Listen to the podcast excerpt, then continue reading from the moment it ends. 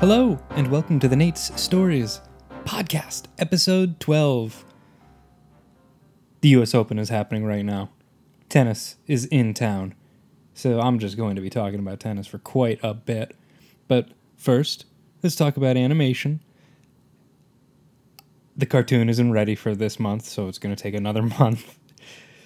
But that means it's just turning out good. I'm just spending more time working on stuff. So there should be a new animation, and that one will probably be a. I, I'm almost looking forward to recording the behind the scenes podcast when I finish it, because there's so much work that goes into a project where the, this one's just so many little steps and other people are involved. So it might make that a really interesting thing to listen to. Yeah, but yeah, yeah, yeah. Just, just animating background characters. Basically, it's making cartoons by yourself is a ridiculous endeavor. But I still think everybody should do it.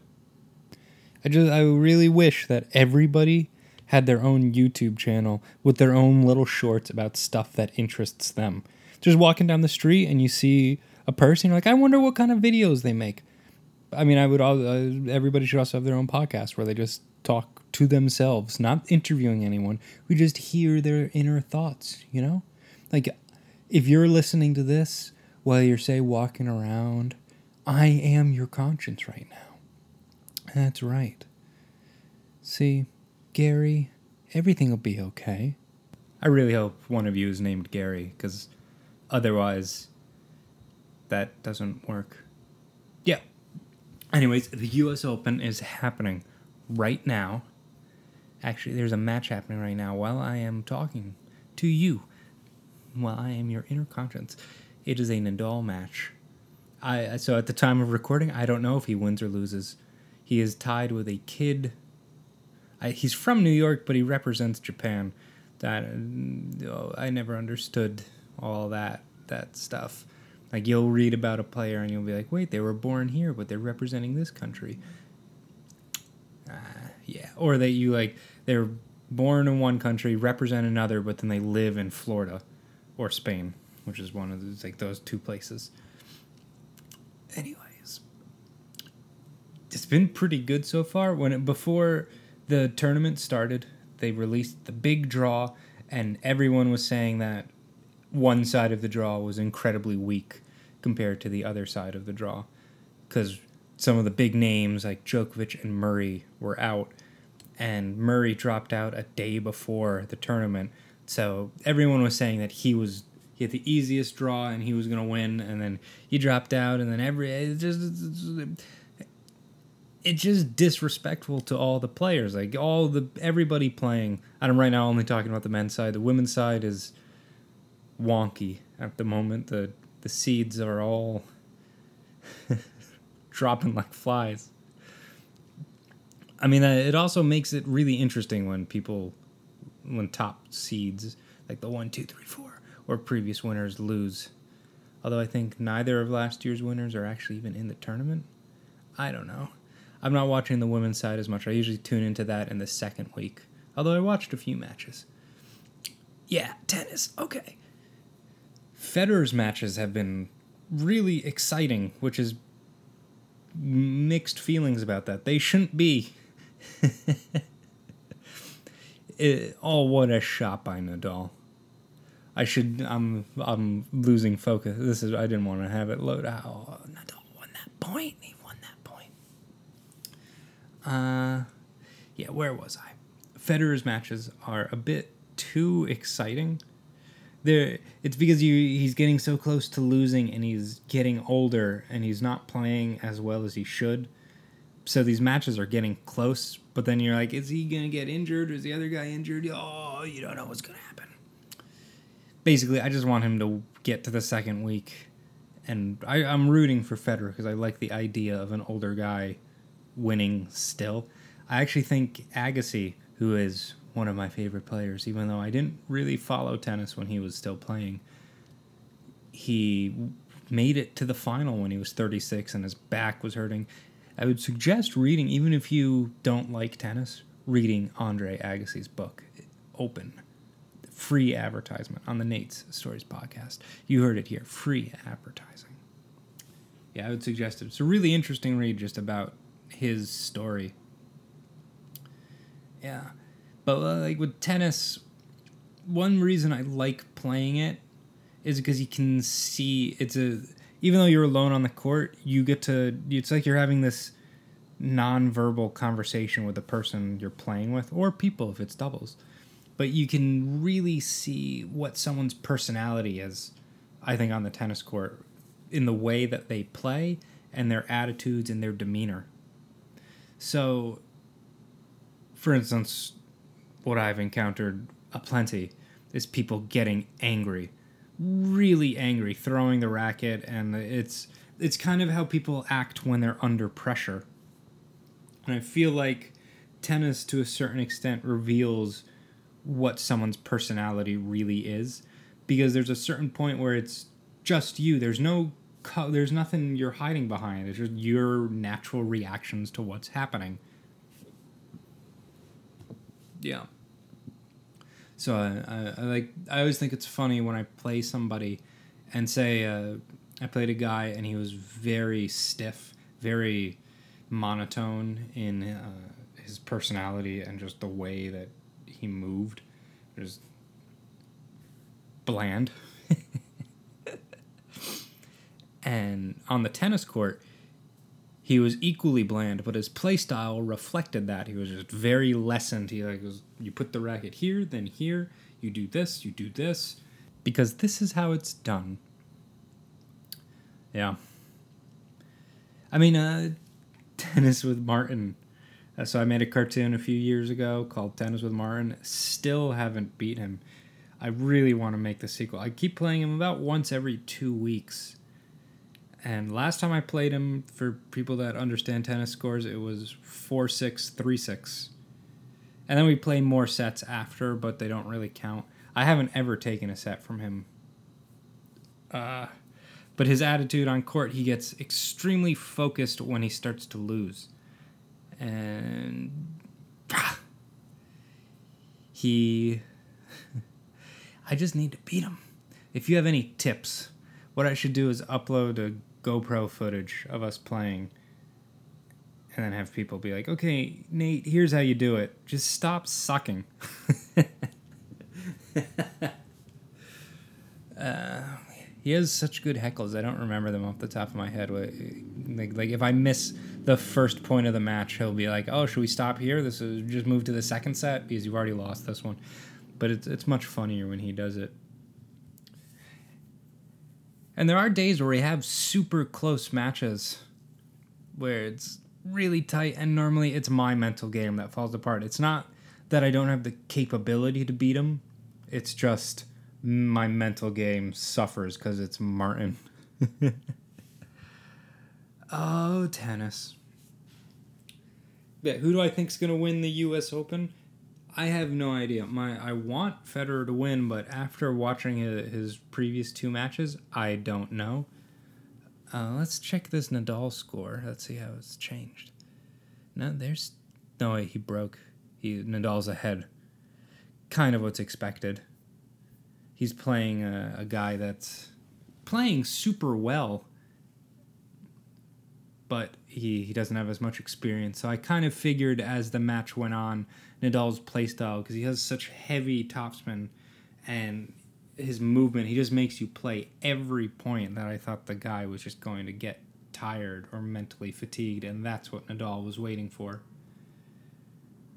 Must be really frustrating to play Nadal or just at the, the highest level. You know, one thing I think is weird with professional tennis is that there is consistency in who wins. So there are celebrity players like Nadal and Federer, but they're famous because they win. But shouldn't it be more random? Shouldn't it just kind of it's almost chance? Because these players brain dead, not able to communicate, think. I wonder if this podcast is any interesting. Eh. Yes, it is. um Yeah, I just always thought it should be more random. We shouldn't be able to predict who's going to win a tournament or any of these big tournaments, the slams.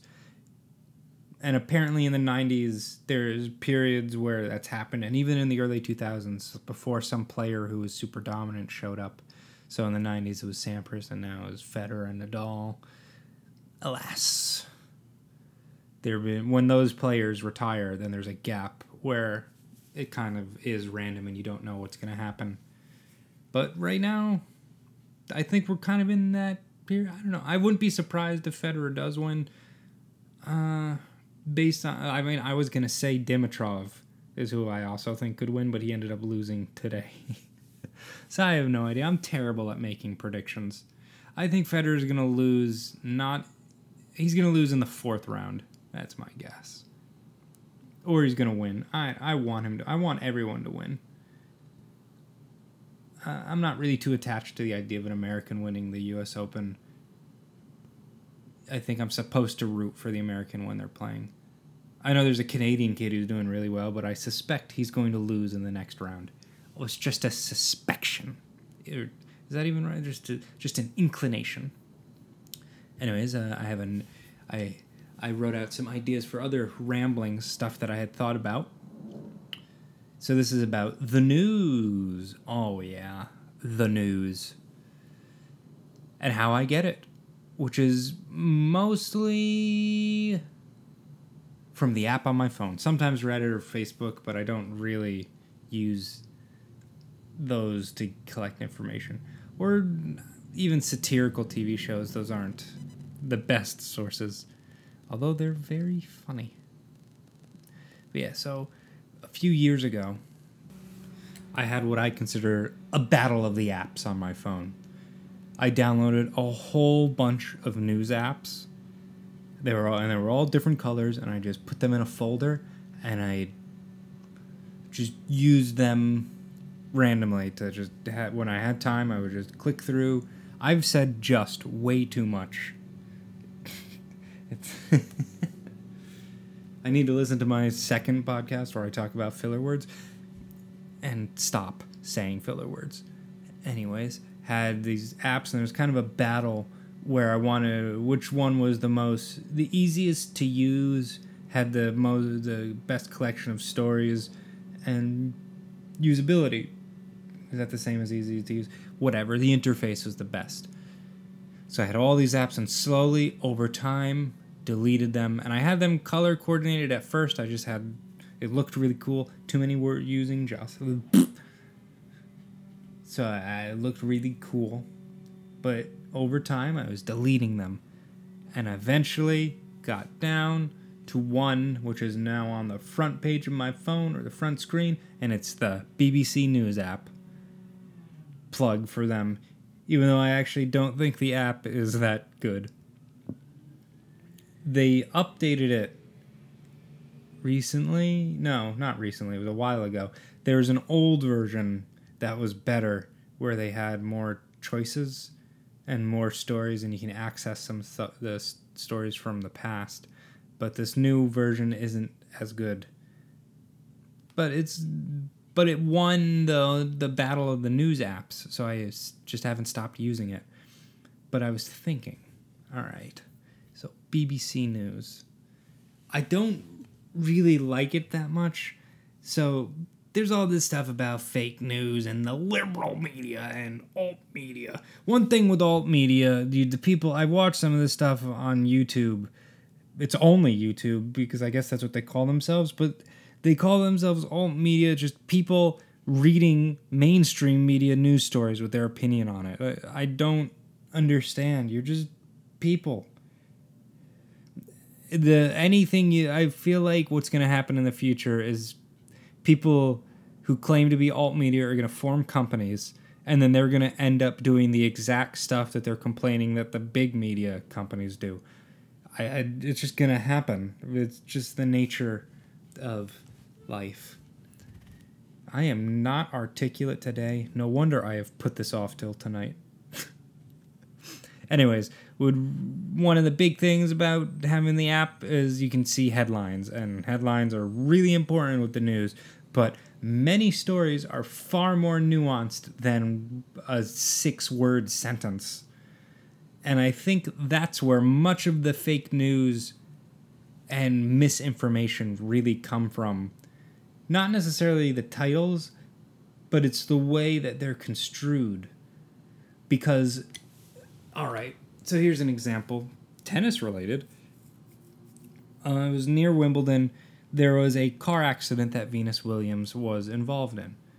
And there was a newspaper news article. Look at that. I said newspaper even though I'm this is all on my phone. Who am what am I? Am I a time traveler pretending to be belong, pretending to belong? No. I'm a future. No, wait, that would be oh, my brain that my my I was gonna say it was a future traveler, which is a time traveler. So uh, aren't we all time travelers going into the future? All right.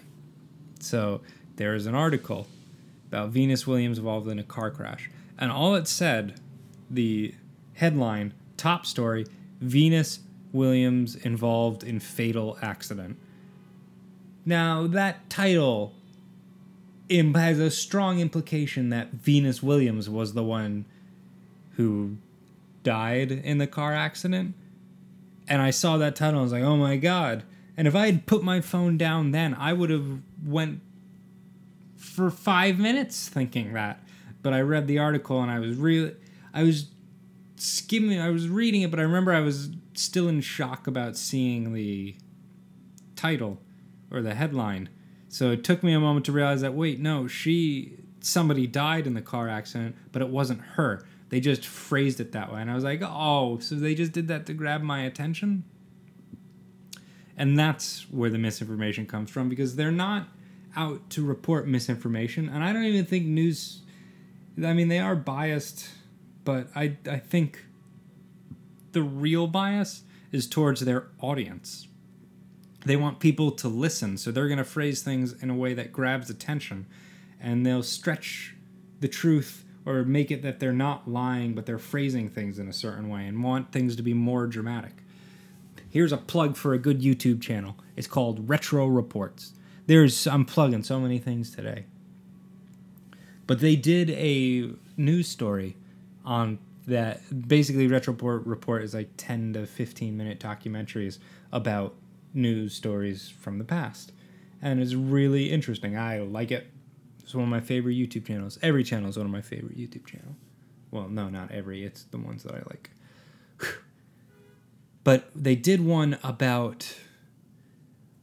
I get. I'll just load it up. Hold on. Anyways, I found it. It's an episode called "The Digital Bystander," and it's about ten minutes long. I suggest watching it. It's about how uh, this episode is actually about how people are able to watch crimes now through the internet. So, say Facebook Live and other streaming services, people see bad things, and what do they do? Are they supposed to report it? And it's apparently happened where people watch things happen and they don't do anything. And so there's a news story in the 1960s where a woman was murdered and it was on the street, and people in the apartment buildings around the event didn't do anything. And so the New York Times reported that and it grabbed attention and changed laws. But it ended up that people actually did call the police. So the the story wasn't as accurate as they made it sound. Like there were people that watched, but they also could have been they could have been scared or they didn't know what to do. It was a shocking event. But the way that the New York Times phrased it or phrased the headline was to just stir up drama, know, grab attention. Because it wasn't necessarily false, or was it? I don't remember. I should have watched this before talking about it. Yeah, I think that's enough podcast for today. Uh, yeah, no cartoon this week. And keep being great. Keep bye.